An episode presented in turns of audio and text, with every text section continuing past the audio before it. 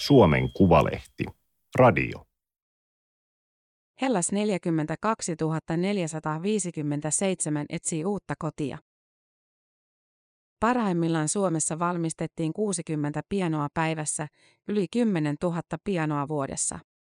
Nyt ne eivät tahdo mahtua mihinkään. Toimittaja Pauliina Penttilä. Teksti on julkaistu Suomen Kuvalehden numerossa 42 kautta 2022. Ääniversion lukijana toimii Aimaterin koneääni Ilona. Ilmoitus on jätetty tori.fi-sivustolle 27. elokuuta. Hellas piano 70-luvun loppupuolelta. Rennerin koneisto ja pitkä nuottiteline. Hinta on ollut aluksi 80 euroa, nyt se on laskettu 60 euroon. Sanoin miehelle, että laittaisit ilmaiseksi, sanoo Tuulia Halme. Pieno seisoo rivitalokodin isossa, valoisessa olohuoneessa Espoon Tontunmäessä. Yhtään kyselyä ei ole tullut. On lokakuun alku. Pieno on tiellä. Kun iso ruokapöytä siirrettiin ikkunan viereen, paikasta tuli ahdas. Halmeen lapsuuden kodissa on pieni pöytä, joka sopisi täydellisesti seinän vierustalle.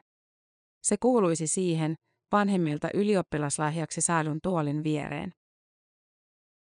Mutta pieno on mummin vanha.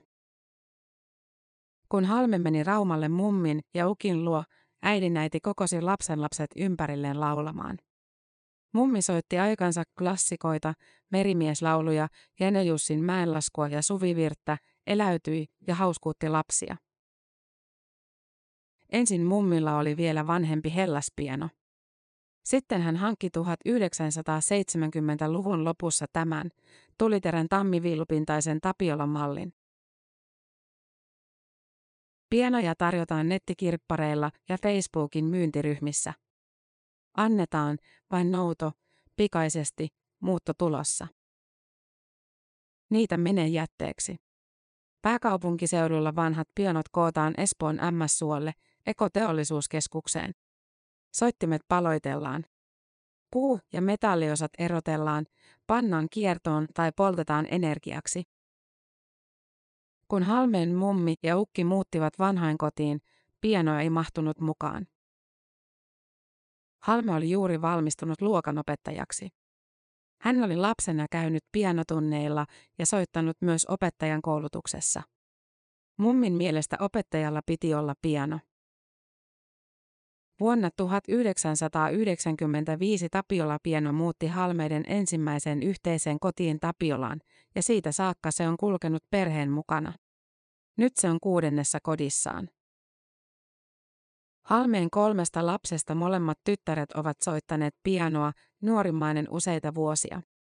Hän on musiikkiluokalla, mutta pianoharrastus on ohi. Vielä viime joulunakin Halmeen tytöt intoutuivat soittamaan pianoa, oli hauskaa. Juhlissa ja illanistujaisissa joku on usein istunut pianon ääreen. Nykyisillä naapuruksilla on taloyhtiön oma hauspan. Viimeksi elokuussa bändi soitti tehosekoittimen Maailma on sun, kun Halmeella oli rippijuhlat. Mutta käyttöä on enää kerran pari vuodessa. Lopulta Halmeesta alkoi tuntua, että mummikin olisi tyytyväinen, jos piano löytäisi uuden soittajan. Kun Halme kertoi naapureille pianon lähtötuomiosta, yksi tiivisti sen, miksi luopuminen on niin vaikeaa. Pieno on kuin takkatuli tai leirinuotio, jonka ääreen kokoonnutaan.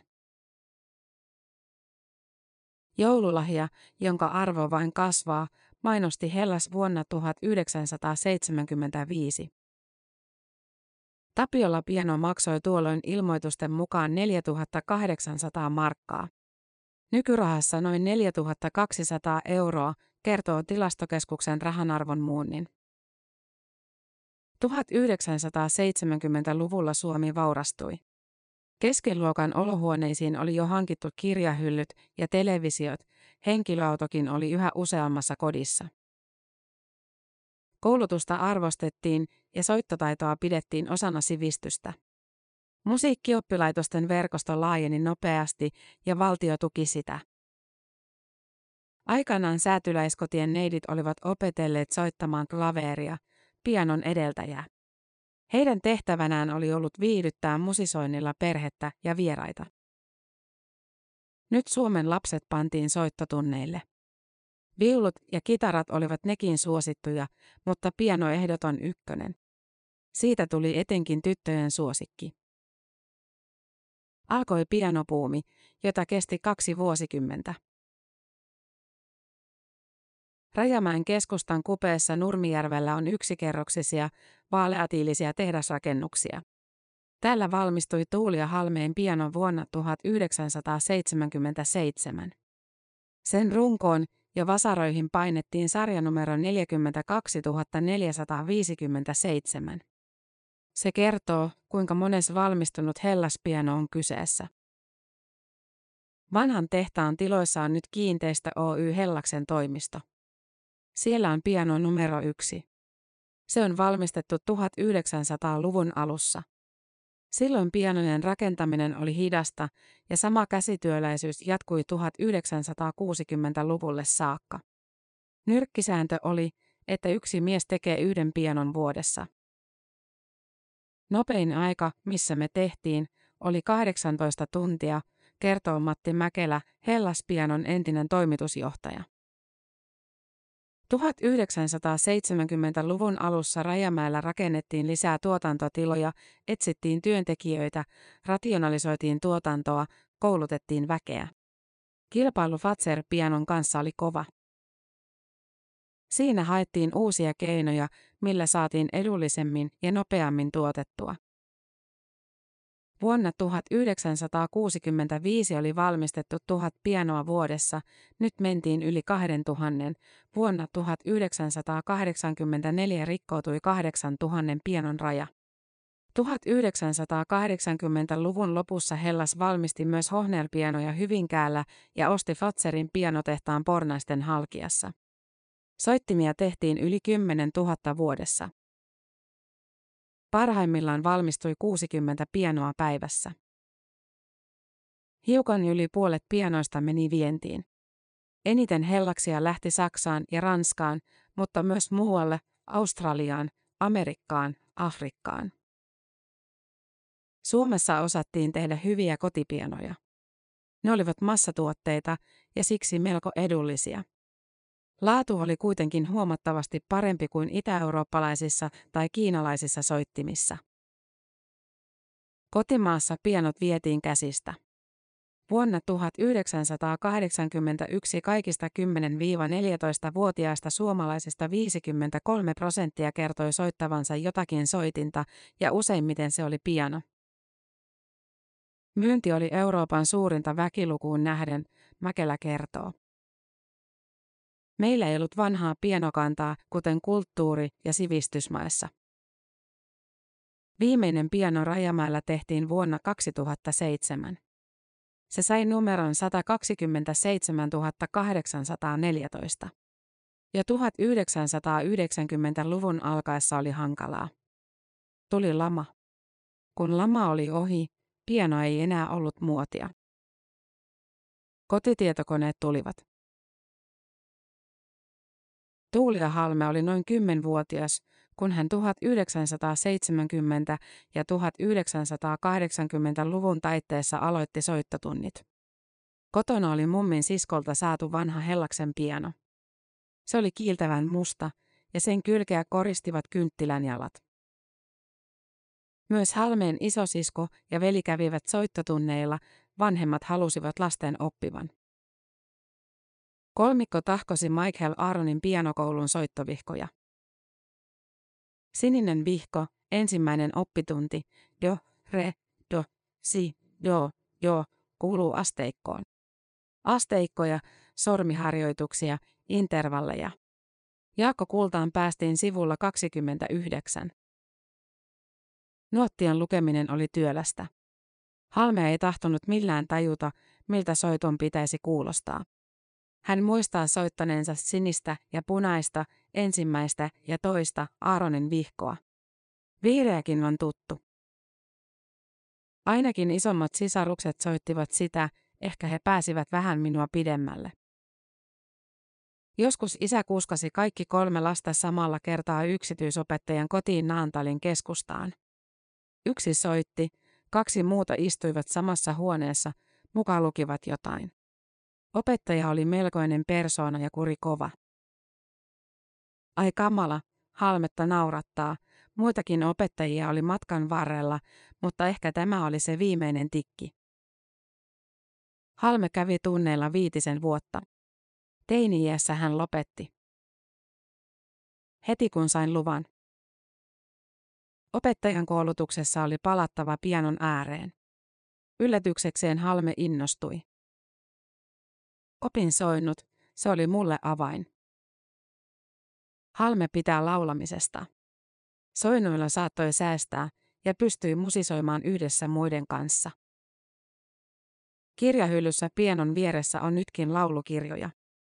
Halme avaa vuonna 2003 julkaistun Suomipopin Helmiä-kirjan. Siinä on monta suosikkia, joita on kiva laulaa pianon ääressä. 15 yö, kulkuri ja joutsen, tästä asti aikaa, minä suojelen sinua kaikelta. Soiton treenaaminen loppui kuitenkin jo vuonna 1995, samana vuonna, kun Halme sai mummin pianon.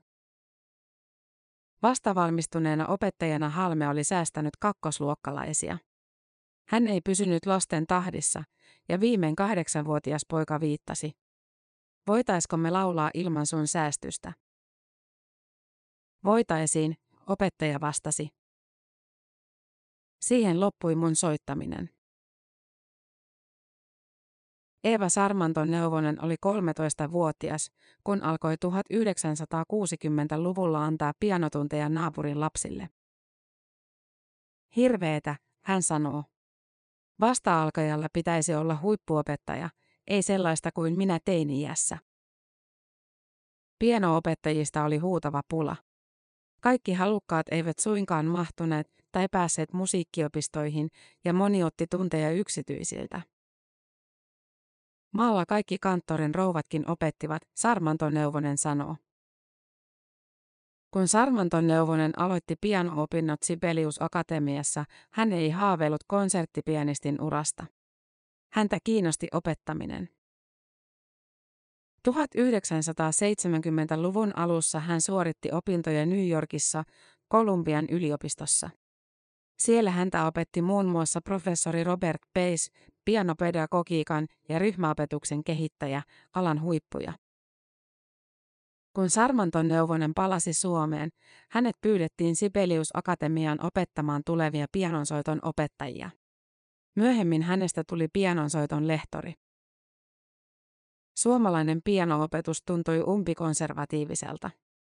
Soitettiin vain ja ainoastaan klassista musiikkia, pikkuoppilaat pimputtivat menuetteja ja sonaatteja ja tankkasivat kuuliaisesti nuotteja. Aaronin lisäksi käytössä olivat Thompsonin pianokoulu ja venäläinen pianokoulu. Sarmanton neuvosen mielestä ne ovat kamalia. Ei lainkaan luovaa. Säästykseen tarvittavia sointuja ei opeteltu, sellainen ei sopinut ja kevyt musiikki, shokki. Sarmanton Neuvonen liittyi pianopedagogien yhdistykseen, jossa oli uudistusmieltä. Hän alkoi kollegoineen tehdä suomalaista pianokoulua. Sen ensimmäisessä osassa, alkusoitossa, seikkailevat iloiset puput. Soittaja pääsee heti improvisoimaan. Mitä metsälammella tapahtuu? Kuinka pupu hyppii, miltä kuulostavat karhun tassut tai perhosten lento. Piano on ihana soitin. Kun painat kosketinta, siitä tulee heti oikea ääni. Vuonna 2021 Suomen musiikkioppilaitosten liitto teki kyselyn, johon vastasi 70 oppilaitosta. Niiden oppilaista liki 30 000 soitti erilaisia soittimia viulusta ja kitarasta tuupaan ja ukuleleen. Piano oli ykkönen, 9258 oppilasta, 29 prosenttia kaikista soitinoppilaista. Piano-oppilaiden enemmistö on edelleen tyttöjä. Kyselyn mukaan musiikki ylipäätään on useammin tyttöjen harrastus. Kaikista oppilaista tyttöjä oli yli 60 prosenttia. Mitä pidemmälle opinnot etenevät, sitä isompi osa oppilaista on naispuolisia. Sitten 1970-luvun pianoopetus on mullistunut. Orjallisesta nuottien seuraamisesta on luovuttu. Oppilaat harjoittelevat vapaata säästystä. Soittaa saa vaikka Star Wars-elokuvien tunnusmusiikkia, jos se innostaa. Säästäminen soinnuilla tuli kuitenkin musiikkioppilaitosten opetussuunnitelmiin vasta 2000-luvun alussa. Silloinkin osa opettajista vastusti. Vaikka soittajia on ja uusia tulee, toimivia pianoja menee jätteeksi. Korona-aikana soittotunteja pidettiin etänä. Opettajille selvisi, millä oppilaat kotona harjoittelevat. Herra Jumala, miten kauheita instrumentteja, Sarmanton Neuvonen sanoo. Keyboardeja, ei mitään tekemistä pianon kanssa. Isät ja äidit ostavat digitaalisia pilipalisoittimia ja väittävät, että piano ei mahdu, se vie niin kauheasti tilaa. Eeva Sarmanton Neuvonen on eläkkeellä, mutta opettaa ja luennoi edelleen. Etäopetusta hän ei pidä. Eikä hän hyväksy, että piano-oppilaalla ei ole akustista pianoa. Sähköpianossa äänen voimakkuuteen ei voi vaikuttaa kosketuksella. Piano ei ole kuin pöydän mittainen ja paljon kapeampi. Tilan lisäksi soittoa saattavat rajoittaa naapurit. Sarmanton Neuvonen on ikänsä soittanut pianoa ja flyygeliä kerrostalossa, joskus kotona on soinut aamusta iltaan. Kukaan ei ole valittanut. Ovatko ihmiset nykyään tulleet niin kuriksi kerrostaloissa, että eivät yhtään ääntä kestä? Koputtelevat seiniä ja hakkaavat pattereita. Markus Dunder kyykkii pienon takana Halmeen olohuoneessa, tarkistaa kaikupohjan. Sitten hän soittaa hiukan, avaa pienon kannen ja nostaa etulevyt pois. Tuulia Halme huokaa ihastuksesta. Levyjen alta paljastuu itse piano. Runko on valurautaa, se painaa noin 100 kiloa. Sen on kestettävä kielten jännite, yli 18 000 kiloa vetoa. Kielet kiinnittyvät jokainen omaan viritystappiinsa. Niitä on 220. Koskettimia on 88. Yhtä kosketinta kohti on keskialueella ja sen yläpuolella kolme kieltä, alempana kaksi ja aivan alhaalla yksi. Kun painaa kosketinta, puusta ja villahuovasta tehty vasara lyö kieliä, sammuttaja nousee irti niistä ja antaa kielten värähdellä. Kuusesta valmistettu kaikupohja vahvistaa värähtelyn ääneksi.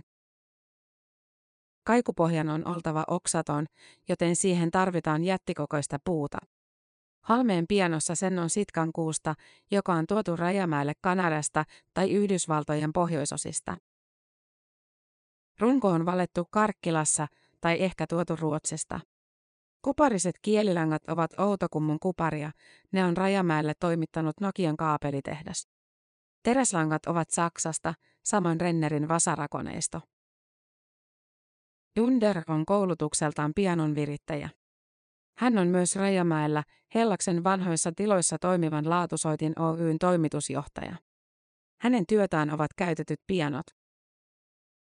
Yleiskunnoltaan hyvä, Dunder toteaa Halmeen pianosta. Kaikupohja on kunnossa, osat ehiä, vasarat hyväkuntoisia. Pari-kolme kosketinta hiukan tahmaa jumittaa pohjaan soitettaessa, mutta se on pikkujuttu. Hoituu vaihtamalla vasaroiden akselit tai löysyttämällä niitä. Vartin, korkeintaan puolen tunnin juttu. Kaiken kaikkiaan erinomainen kotipiano. Sellaisia ne ovat, vanhat hellakset ja fatserit.